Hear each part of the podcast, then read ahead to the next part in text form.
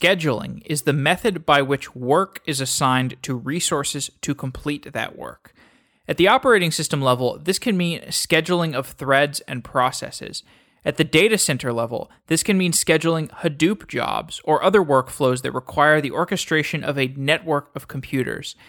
Adrian Cockcroft has worked on scheduling at Sun Microsystems, eBay, and Netflix. And in each of these environments, the nature of what was being scheduled was different, but the goals of the scheduling algorithms were similar. Adrian is well known for helping bring Netflix onto Amazon Web Services, and I recommend watching the numerous YouTube videos of Adrian talking about that transformation at Netflix. This was one of the first big companies to move onto Amazon Web Services, so it was one of the interesting first cloud computing migrations.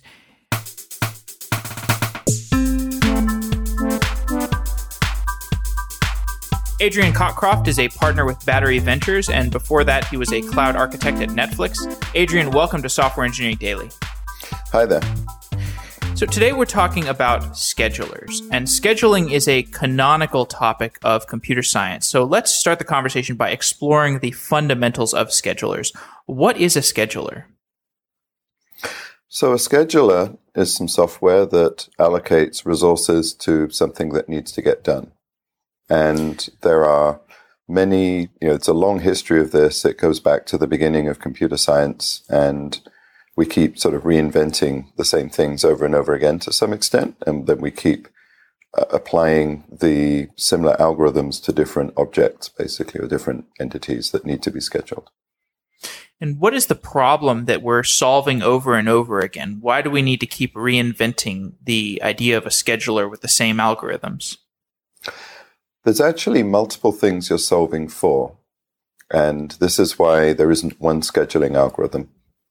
You might want to run more efficiently. You might want to run with lower latency. I mean, you might want to get something done in the most efficient way possible or a series of things. You might want to get the individual things to finish quickly. You might want them to be scheduled in a way that's fair to people and shares out the uh, capacity to people in a, in a according to um, some policy you've got. There's also how much you want to we uh, work for availability. You know, if, if something goes wrong, what do you want to do? How do you want to recover from it? So there's lots of different possible things you're optimizing for, and that's why there are lots of different scheduling algorithms in the literature, basically. You're talking here about the different goals that a scheduler can have, and yep. different goals manifest in different strategies for how the scheduler tries to achieve that goal. What are the different strategies that map to these different goals that you've talked about? So, if you um, let's just say, I mean, there, let's, let's actually probably better to talk about different types of schedulers first, because then it can get a bit more concrete. I mean, the things we're scheduling. If we go back in history, what we're trying to schedule is a piece of work that needs doing, a program that needs to run. And the most sort of common thing that people run into is an, an operating system. So you have a bunch of processes that need to run on a computer and which one's going to run next. So that scheduling algorithm has to pick who runs next.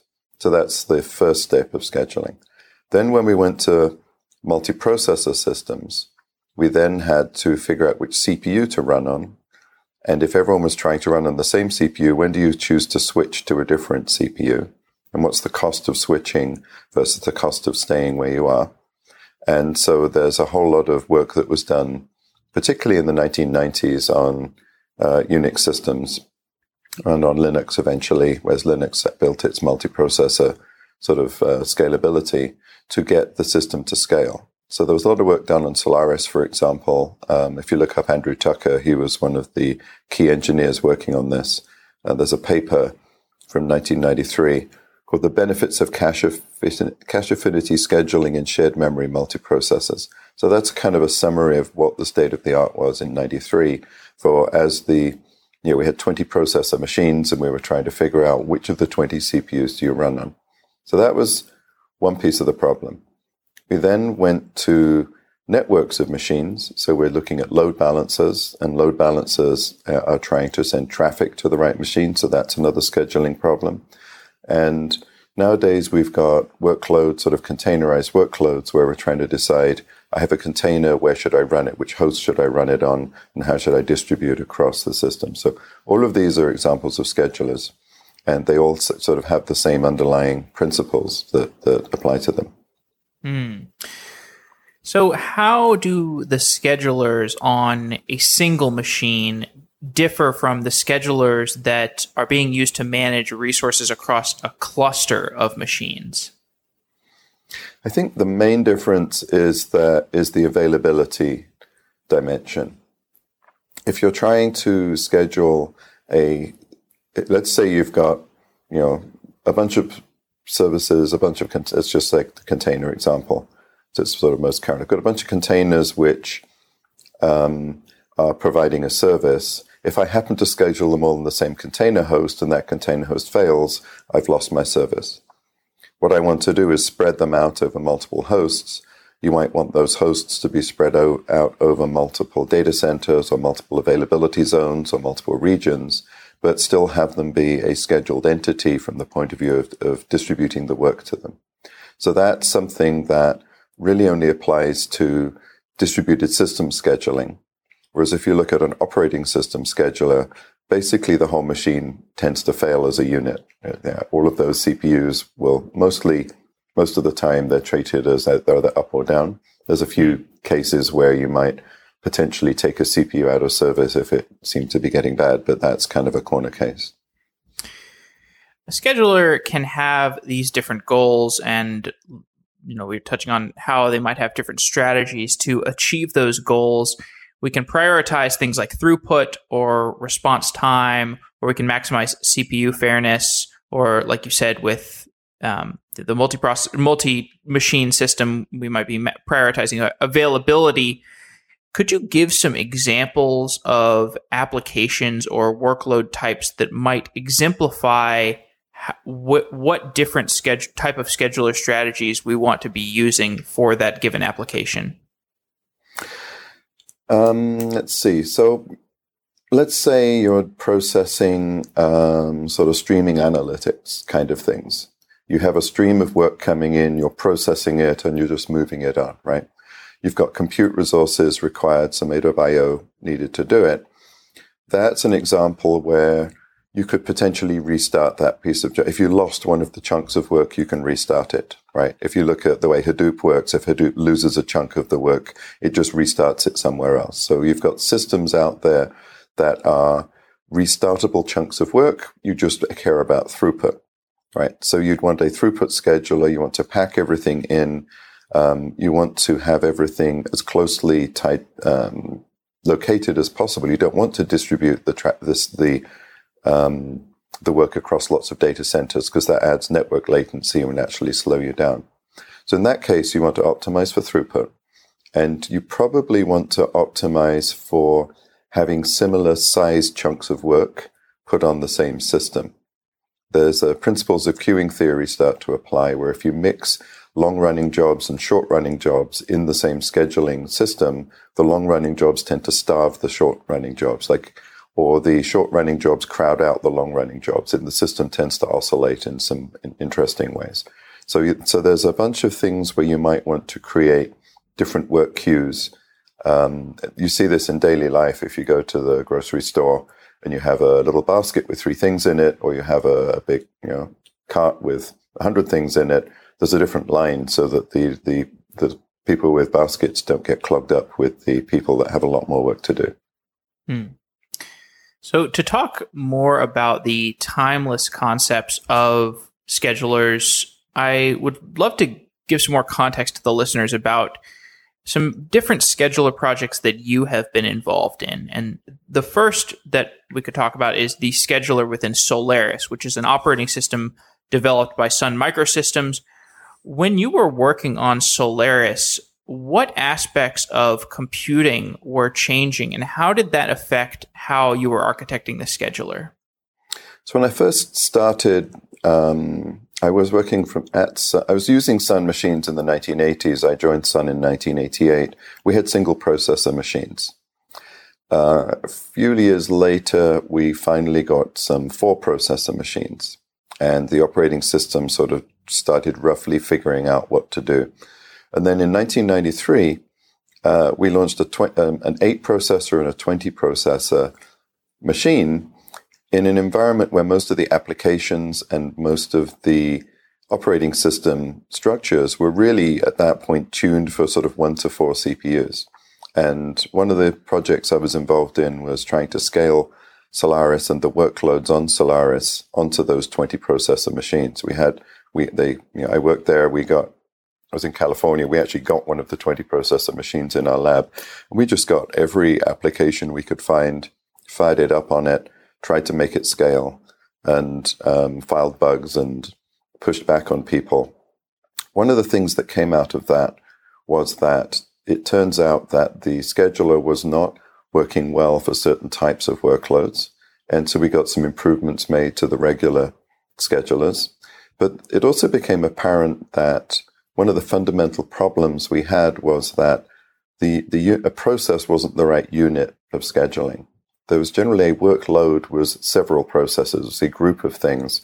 Um, and on a time sharing system serving multiple pe- people or multiple customers, I mean, maybe login time sharing or web services time sharing really is the same kind of thing. If you're mixing workloads, then you have to have some higher level thing. And I was involved in the in the project at Sun where we basically created a fair share scheduler, where you could say this department or team or application gets a share of, say, forty percent of the machine, and the other this other application gets sixty percent of the machine.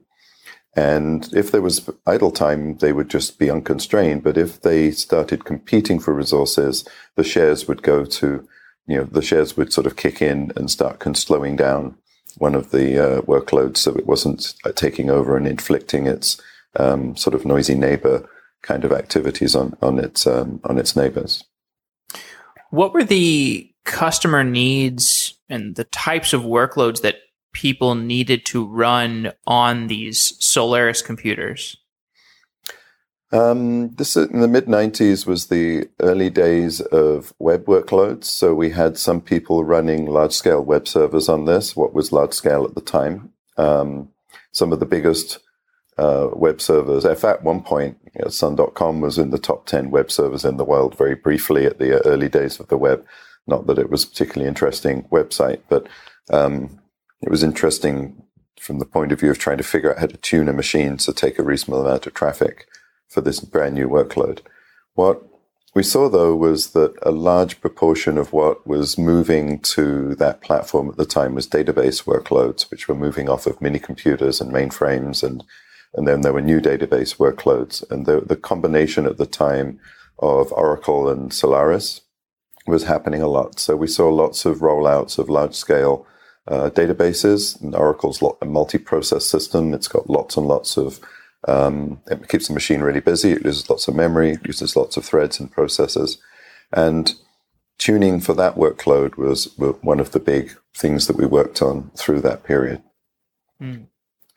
So, you know, you talked about how these large, the fact that, you know, you're working with these large numbers of CPUs made you rethink how to do scheduling what were some of the fundamental concepts that had to be rethought about scheduling when you move to these, you know, more these these machines with a larger number of CPUs?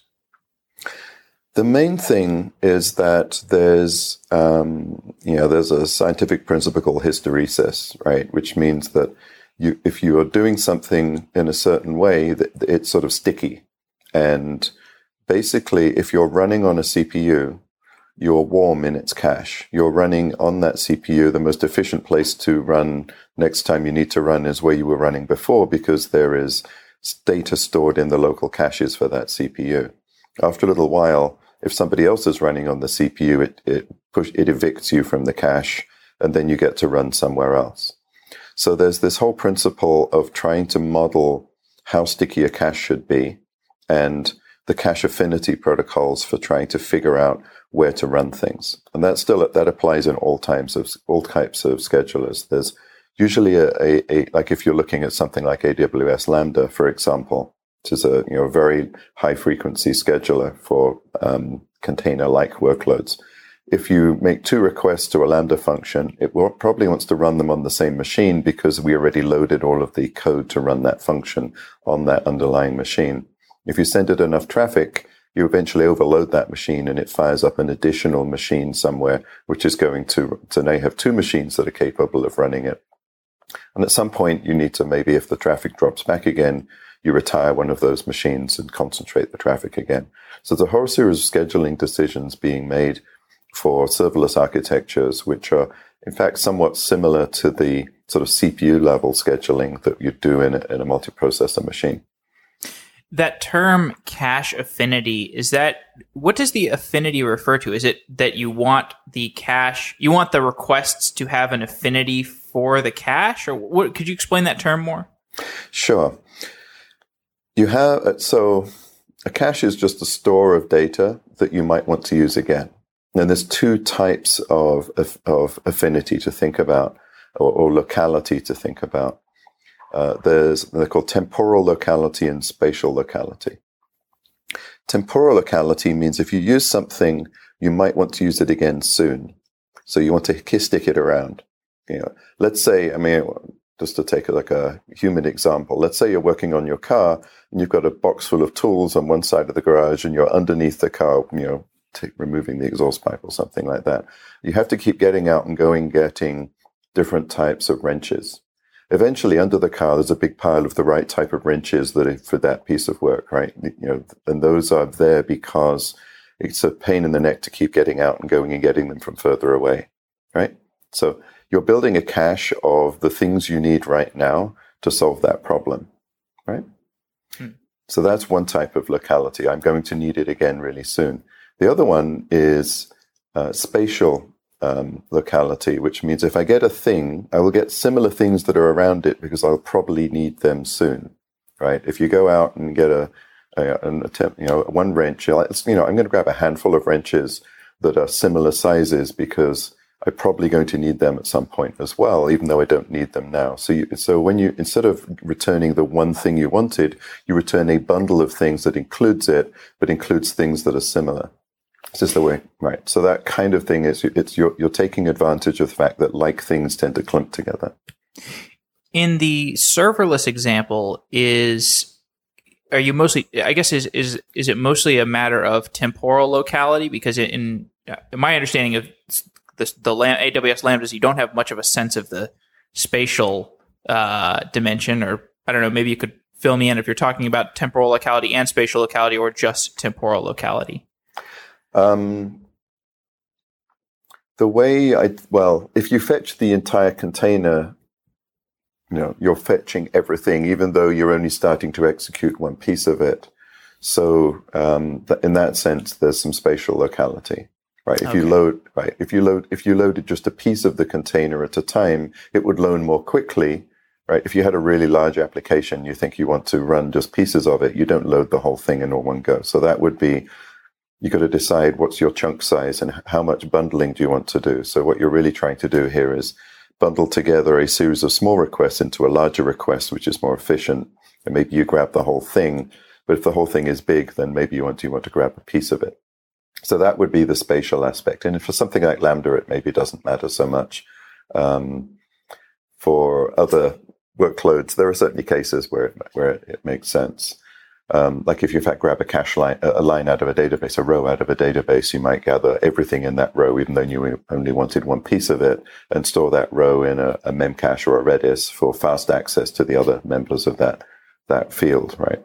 So that that row, other fields in that row. So that you know, row level caching is assuming temp- is assuming spatial locality. And that, yeah, but most of the time for Lambda, it, it's a temporal thing. You, you think, yeah, I'm going to call this again soon, so I'll keep it sticking around to spur us a little further down the line of history, you've also worked on the scheduler for the system that is now called the Univa Grid Engine or Univa. I'm not exactly sure how it's pronounced. Yeah. This is a scheduler for high performance computing. What kinds of workloads are run on a high performance computing cluster, and how does that affect how the scheduler is built? That's uh, the history. There is that at some point, I think in the late '90s, Sun bought a company um, that had, I think they were called, I guess I forget the name of the company, but they had this um, high performance computing scheduler for scheduling compute jobs across large numbers of machines for solving large engineering problems. And, and that product was called Grid Engine. It was actually open sourced at some point. And uh, the, the role I had in the early 2000s at Sun, I was the uh, architect for the high performance computing group. And one of the products that we had was the grid engine scheduler. So I spent some time with that team helping them sort of work on the product roadmap and, and integrate it with various other things. So that's my sort of involvement in that product. Um, there was some interesting things there because if you're trying to say schedule a job which is calculating tomorrow's weather, it's no good if it takes a week, right? In fact, there's a deadline that this data is not useful after a certain point in time. So one of the interesting things that the the grid engine scheduler has is a deadline scheduler. I can say this job needs to be finished by this time. And there's all these jobs coming in from all different people, and they all have different deadlines, and maybe some of them don't have deadlines. So you come in and you figure out, okay, it's getting close to the deadline, the priority of things that are close to the deadline gets higher and higher. And you have to have some idea how long it's going to take to, to, to do this work. So typically works well for repeated jobs. If you know you have a three hour job, which is going to calculate tomorrow's weather and it has to be finished by 10 p.m. so that you can publish the results before tomorrow, you know, that's the kind of work where you have a deadline there's a bunch of examples of that sort of in, in, in, other areas, but it's a type of schedule I haven't yet seen in the sort of container scheduling space because we're still mostly looking at throughput and uh, availability oriented schedulers. When you're imposing a deadline on a problem, like if you're thinking about calculating the weather, I think of weather calculation as this NP complete problem that you can't ever, or I mean, with it with enough information, you can't ever get to an exact answer. You're always asymptoting towards the best answer you can get. And it sounds like the deadline is the amount of the amount of work you're going to put into it the the how close you're getting to that asymptote is that accurate um, i mean there's many different types of models the, the, the, typically if you've got a bunch of fresh data coming in every day, you have you know roughly how much new data is going to come in. And then you're typically an iterative solver, which will just do a number of iterations. And if you give it more iterations, it gets more accurate. But after a while, you're getting into diminishing returns, right? So quite often, yes, you, if given more data, you could get a better result. Given more time, you could get a better result. But you typically say, you know, I'm going to run this for a certain period of time. And, you know, it's the the thing's going to solve. And, and the other thing is quite often there are multiple runs. So you do parametric modeling where you give each mod, each model run has slightly different parameters, and you're trying to figure out what your ensemble, your ensemble result would be. Do you see what I mean? If you're like, what if this value was 0.2 or 0.3 or 0.4? Well, I'll run a, a model with all of the parameters at these different levels as separate jobs. So you're running a whole lot of different models, and then you're trying to understand from that the variation in your output and seeing how sensitive it is to that particular input. So there's a number of cases where there's just a huge amount of stuff to done to be done. But given that there's lots of other things happening on these systems, what you care about is that some of the work you're trying to get done. You just need to get three hours of compute time between in the next 10 hours, but with this deadline. And you don't really care whether it happens earlier or later as long as it's done by this time. So that's, that's the, the kind of way I think about that. You'll see there's many applications for this, but that's the it's a canonical sort of example that sort of makes sense for me. Hmm. So what uh, what was the time frame of when you were working on the Univa Grid engine? Um, early two thousands, and okay. the, the, product was later spun out of Sun. Um, Sun was later bought by Oracle, um, and um, Univa or Univa um, ended up acquiring the product and some of the team and now have that as a as a product that they've been um, still developing for this high performance computing space. There are several other products in this space that do high performance computing um, scheduling of large compute jobs. And there are some different characteristics there. Quite often these jobs are parallel algorithms where the algorithm, the, the code is a distributed algorithm and you have to schedule, say, 100 nodes that all have to be scheduled together and they're going to be working cooperatively on solving something. It kind of, some sense like a map reduce job in, in Hadoop is probably the nearest equivalent people would mostly be, probably be familiar with.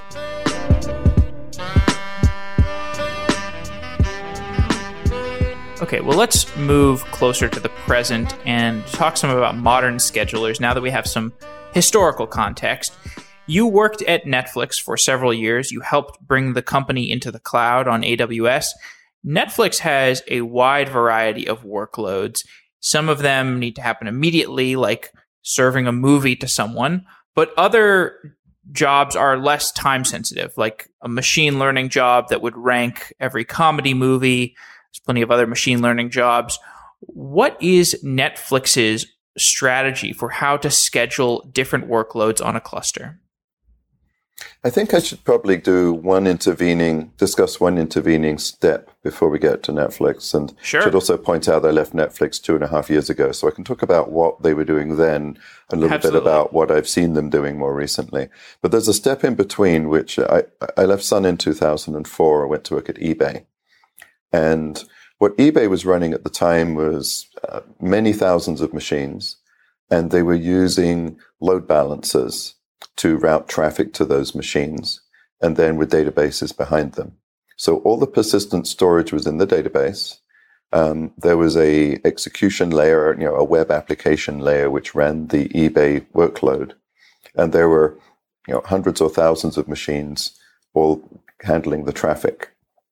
And the scheduling algorithm here is actually inside the load balancer, and we see today there are many, you know, commercial load balancers from people, um, people like F5 and for the hardware type. And there's things like Nginx for software load balancers and, you know, uh, HA proxy. There's a bunch of different things. And on AWS, you might have the EL, ELB, the uh, EC2 load balancer.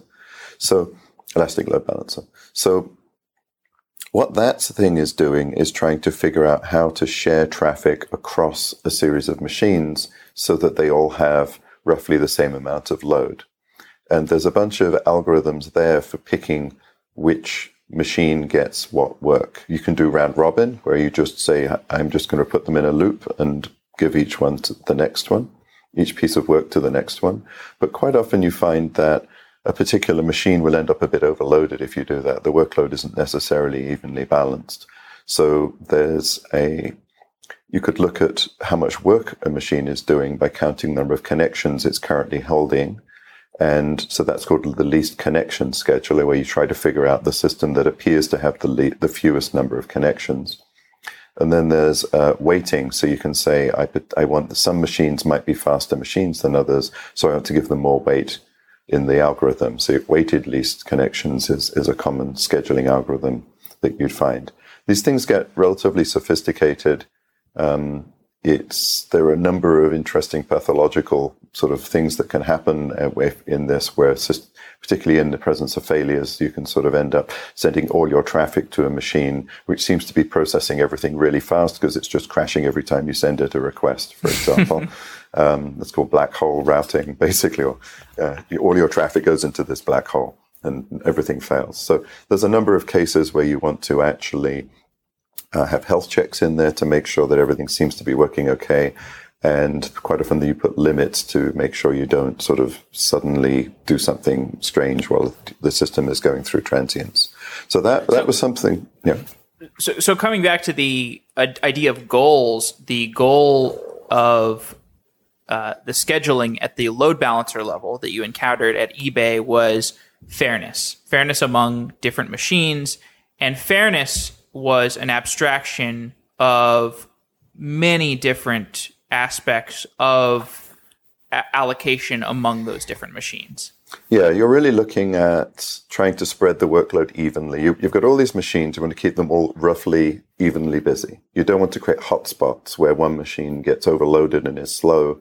You want to quickly identify any machine that's failed or struggling or in the middle of a garbage collect and stops responding or something like that and stop sending it traffic. And you want to be able to uh, roll out new code in ways which are typically controlled by the load balancer. So, for example, canary testing, you have a, a extra machine that has some new piece of code on it. You want to send a small amount of traffic to it using a small weight and put it in the in the load balancer, and then see if it looks okay. Give it a bit more traffic. If it looks good, then replace all of the other machines with um, the new new code. So that that kind of way of walking software into production gradually can be automated. So automated canary testing is kind of a, a current topic that people are looking at. Hmm. Okay, so moving towards Netflix, do you want sure. to talk about how the how your your impression of scheduling changed going from eBay to Netflix?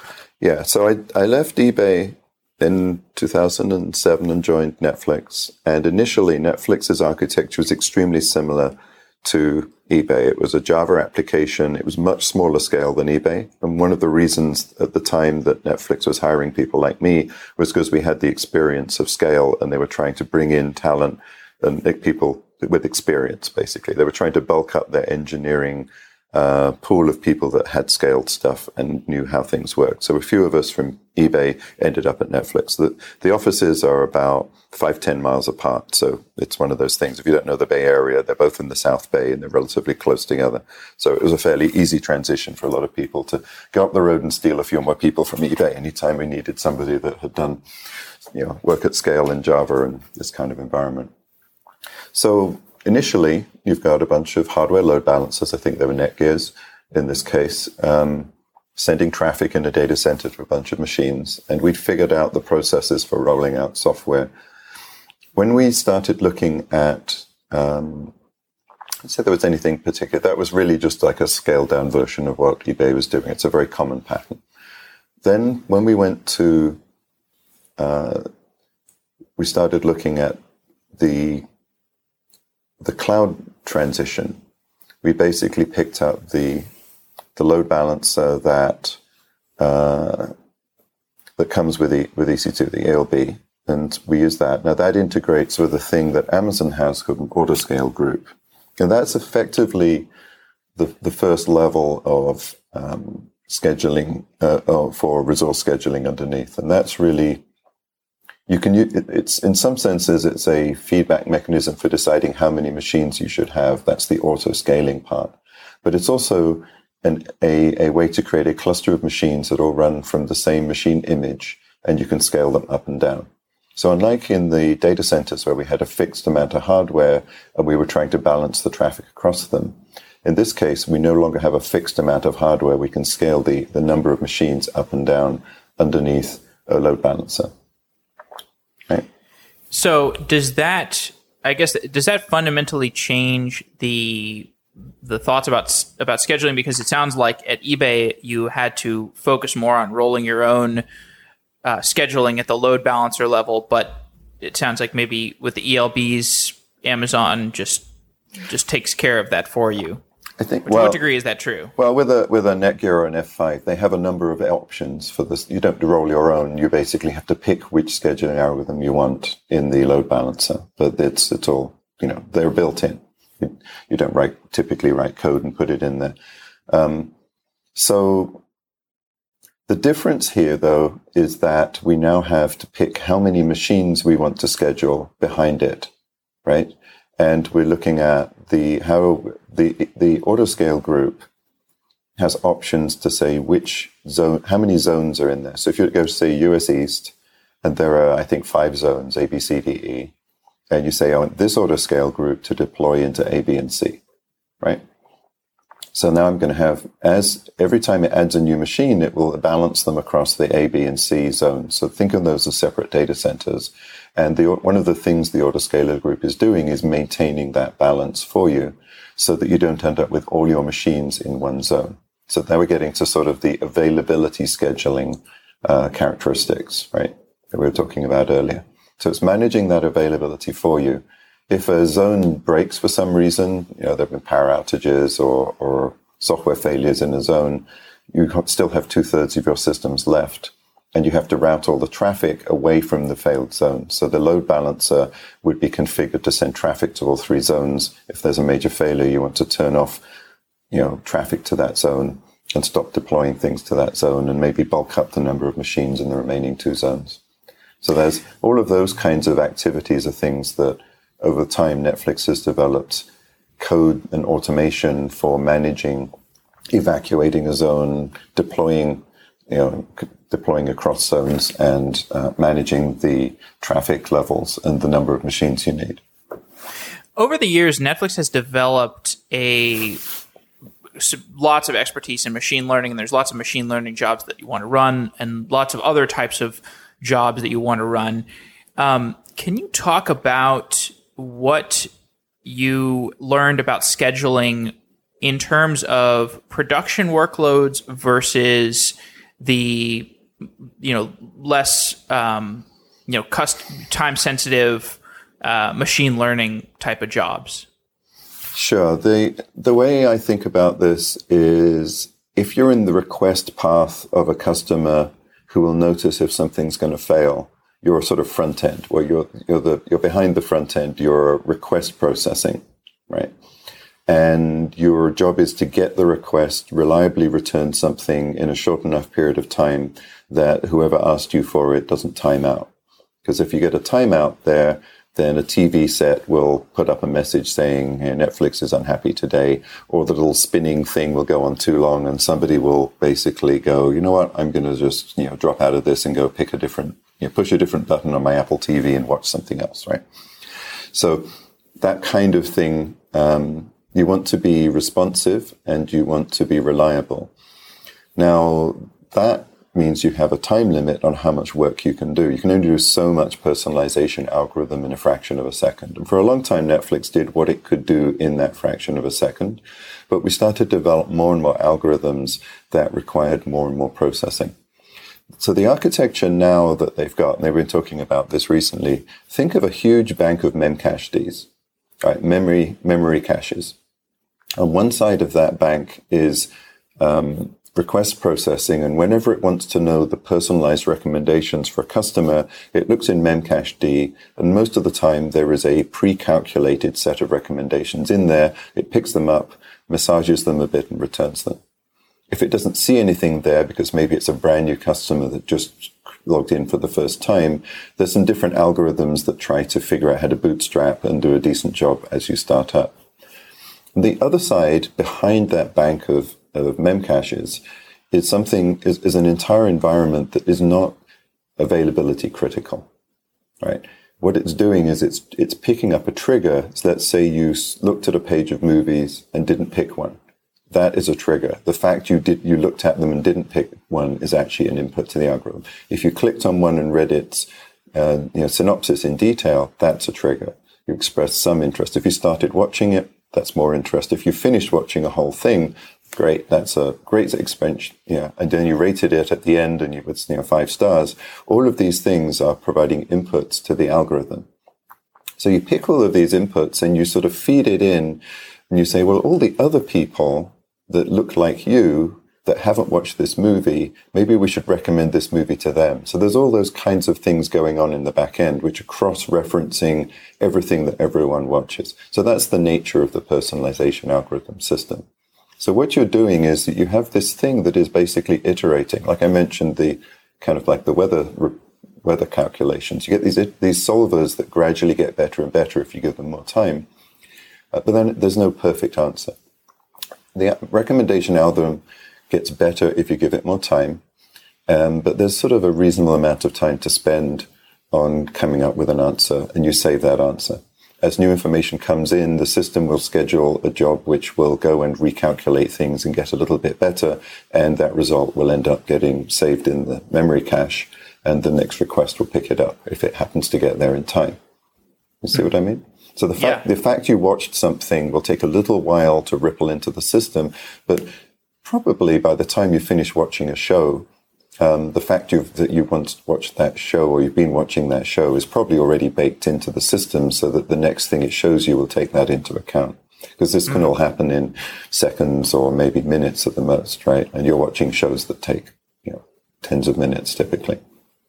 Sure. That's a great example. Um, so uh, about a year ago, Netflix open sourced a project called Fenzo, and you were not at Netflix for this period of time. So I don't know whether how to what degree you know about Fenzo, but reading uh, the article about it gave me some insight into some of the general issues around scheduling that Netflix considers. And the, the two main motivations for developing a new framework around scheduling were to achieve scheduling optimizations and to be able to auto scale the cluster based on usage. And just talking about these two main motivations for scheduling, for building a scheduling framework, I think can bring us closer to an understanding.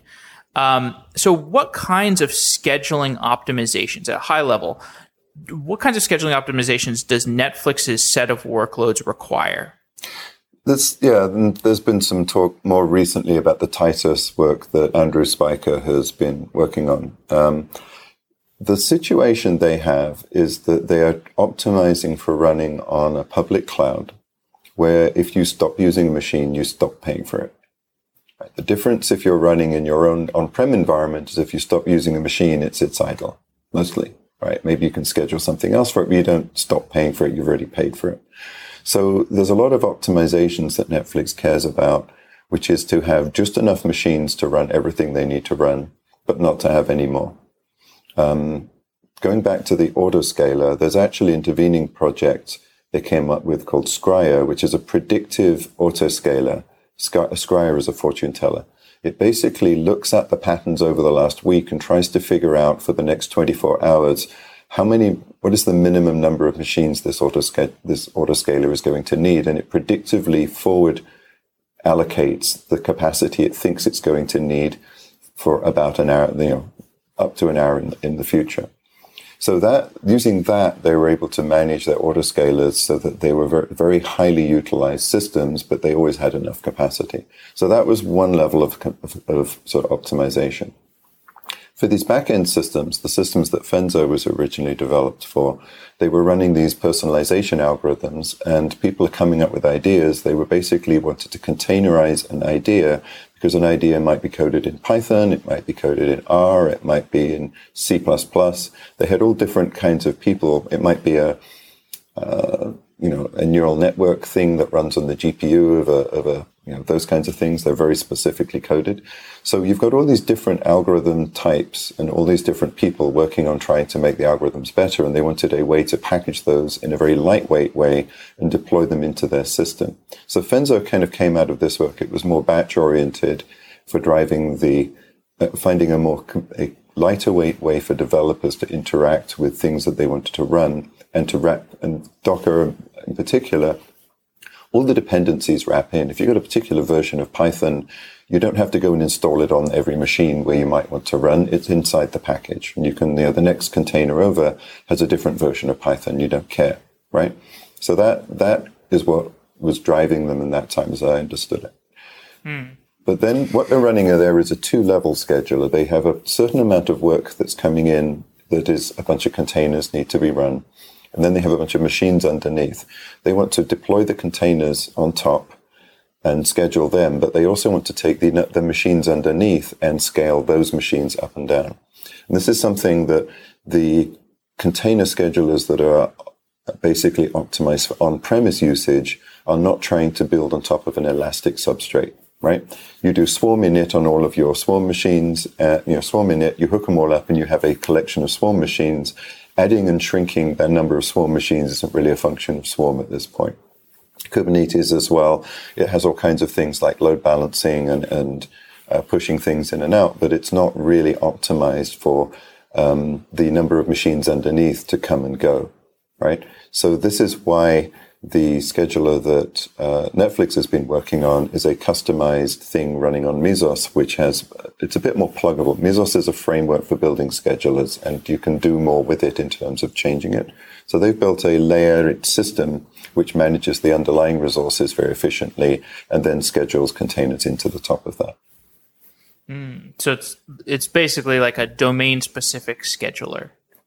It's a scheduler for the two things that Netflix cares about more than most people, which is very large scale. Uh, Andrew's running this on hundreds of, of uh, machines where each machine has 250 gig of RAM. So he's running on a very large, very large number of containers and they want to autoscale aggressively and optimize and integrate into the AWS framework specifically. Right. So those two features meant that they didn't see somebody else that was trying to solve that specific problem.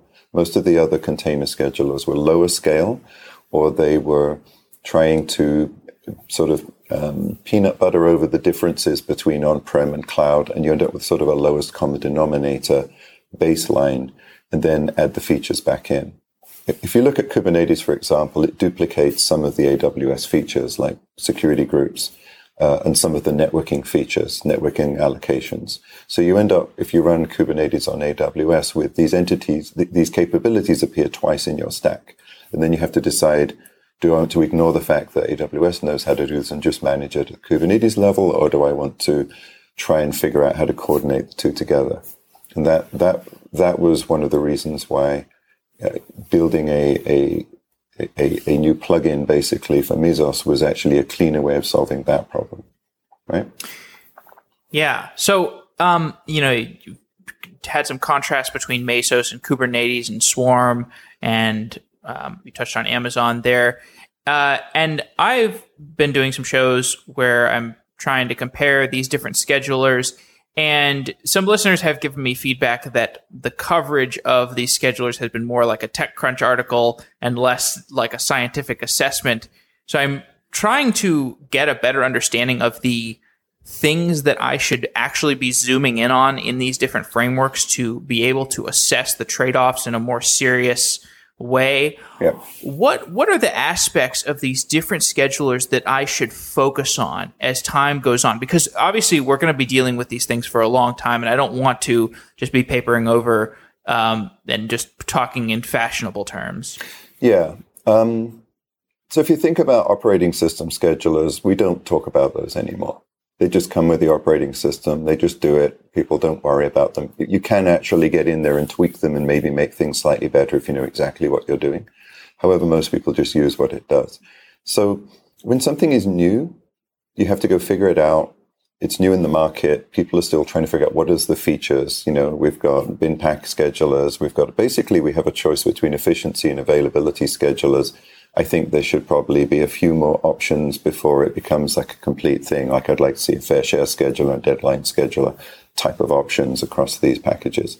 And then we would like to see the underlying systems be more elastic. Like, so I think everyone is heading towards the full set of features. Uh, there's the, the idea of also what what's the thing you're scheduling? Is it an individual process? Is it a group of processes? Is it a, a single container? Is it a pod of containers? So we're seeing the sort of idea that you want to schedule a group of containers is now spreading out from Kubernetes to, uh, you know, Swarm has the idea now and Mesos has the idea now. So people are starting to get, um, borrow ideas that look good from each other and they're coming together.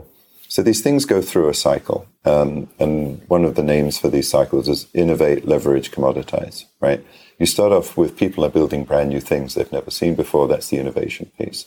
Eventually, people start borrowing from each other and you just start picking the one that looks best and they may be all different, but you're leveraging something that's out there. You don't have to go build your own scheduler anymore because there is a choice of them out there. And eventually it commoditizes and just becomes an invisible feature of the things you use. So what I think is in the public cloud space in particular, it's, it's going to commoditize into they just know how to schedule containers and they have these options. You have to think about it. And products like ECS from Amazon will eventually add all the features they need to to do what they need to do. And it just won't be worth running another thing yourself on top unless you're trying to do something very special and researchy. And on the, uh, the, the, dominant workloads will be catered for by the built-in thing that you kind of get for free without having to think about it. And that will apply to Azure and to Google as well. The, the area where I think that there's actually some interesting competition is what happens on premise and how do the uh, various vendors end up competing and who wins the, the I have bare metal and I want to run something sort of space. So what about so so at the level of Fenzo, for example, mm-hmm. do you expect like would you know if we fast forward five years in the future, there's a company like Netflix, would they have to build their own Fenzo, or is this the type of thing where they could very easily uh, plug in some numbers on uh, a, an Azure console or a AWS console and have a Fenzo available to them? Yeah, I think uh, Fenzo and Titus and things will eventually, all of those things, you won't need to build those in another year or two. They will just come. And, mm-hmm. and you know, the relationship between Netflix and AWS is such that Netflix build, if, if Netflix doesn't have what it needs from AWS, it'll build, build it. And then they'll say, Hey, can you bake this into your thing? So the, you know, the EC, ECS team, the container service team at Amazon are looking at what Netflix is building and trying to figure out how to include those features in ECS. And ECS is in some senses more integrated into AWS than the other schedulers. For example, it understands about availability zones and cross-zone scheduling, which is something that is uh, it's been it's done it from day one, whereas most of the other schedulers are just starting to think about uh, federated scheduling. That's the thing that I, I saw Kelsey Hightower talking about. He was playing with a new experimental feature in Kubernetes where they're just getting to that. You know, that's a well baked feature in ECS because it's part of the integration with AWS. So we're getting different people having different capabilities, but I think we'll end up with a very common set of things in that space. So that's, that's, that's one part of your question. There's another area around serverless, and serverless is really a scheduler problem of a different type. And the problem there is you need to schedule something that's extremely short lived compared to a normal container. And so the overhead of scheduling it is the problem. So if I'm looking at serverless frameworks, questions I want to know is what is the overhead? What is the latency and overhead of starting a new thing? Is it tens of milliseconds? Is it hundreds of milliseconds? Is it seconds? Because if it's seconds, you don't want to run something that then takes half a second. You'd need to run something that is taking maybe 10 times longer than the time it takes to start would be the minimum that you'd want to do. You see what I mean? Yes. And then, definitely. and then there's this other point, which is uh, if you're billing for this and you're billing by the individual usage of each thing, what is the overhead of generating that billing record? So if your system takes, say, you know, the, to process the billing of an event takes about a second of CPU time somewhere in the system, but the event you're billing for is half a second on average, obviously your, your overhead is too high right? So this this as we get into these extremely short-lived systems, um, the the interesting measure that I'd like to know across, you know, if I was doing a, a comparison across uh, Lam- AWS Lambda and uh, Google Cloud Functions and Azure Functions and IBM OpenWhisk is like, what is what are those latencies, and how do they how do they behave when you add when you say have if I'm scheduling 10, one scheduler at a time, I get one kind of latency. If I have a thousand schedule that I need to be scheduled at a time because a burst of work arrived, how long does that take? You know, there's a lot of uh, scalability things in those schedulers. So there's a lot of work to be done in this space. Uh, the IBM option is open source, so that's an interesting one to go look at um, to see how they're solving that problem. But in general, I think there's an interesting area around running uh, the serverless systems on premise. They're very different challenges from the challenges of building an application on top of one of the serverless things. There's always this sort of divide between how do you build OpenStack, right? Kind of how do you build a cloud, which is the OpenStack problem, versus how do you build applications on a cloud, which is the problem I've mostly focused on in my career. Okay, well, Adrian, I want to respect your time. Thanks for coming on the show. This has been a really, really uh, uh, great conversation for me. It's, it's a pleasure talking to you. And um, yeah, you're, you're welcome on the show any anytime if you want to talk about something in particular? Well, you're you do doing this every day, which is amazing. Um, it's hard work to keep up with just listening to all these shows. um, definitely appreciate everything you're doing here, and um, you know, I'll see everyone else on on Twitter on Adrian Co, Adrian Co on Twitter, and um, happy hopefully just continue the conversation as these things mature. Sounds good.